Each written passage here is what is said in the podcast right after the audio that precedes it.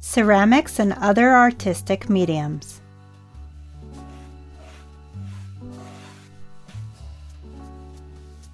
Though Kaplan was renowned mainly for his lithographs and the originality of his technique, like many artists, he also experimented with different approaches and artistic mediums throughout his career. In front of the display of ceramic plates, in the long glass-covered table, we see a work from the Tivia the Milkman series.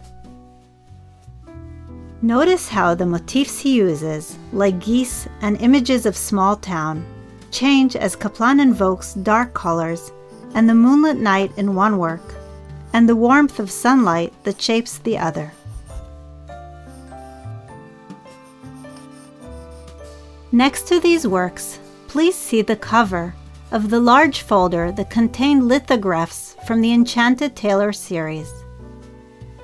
To their side, works and other artistic mediums Kaplan employed, from pastel on paper to oil on cardboard, from glazed clay to a more precise work, which is none other than Kaplan's Ex Libris. Next, we see the colorful images of daily life in Kaplan's hometown of Rogachev.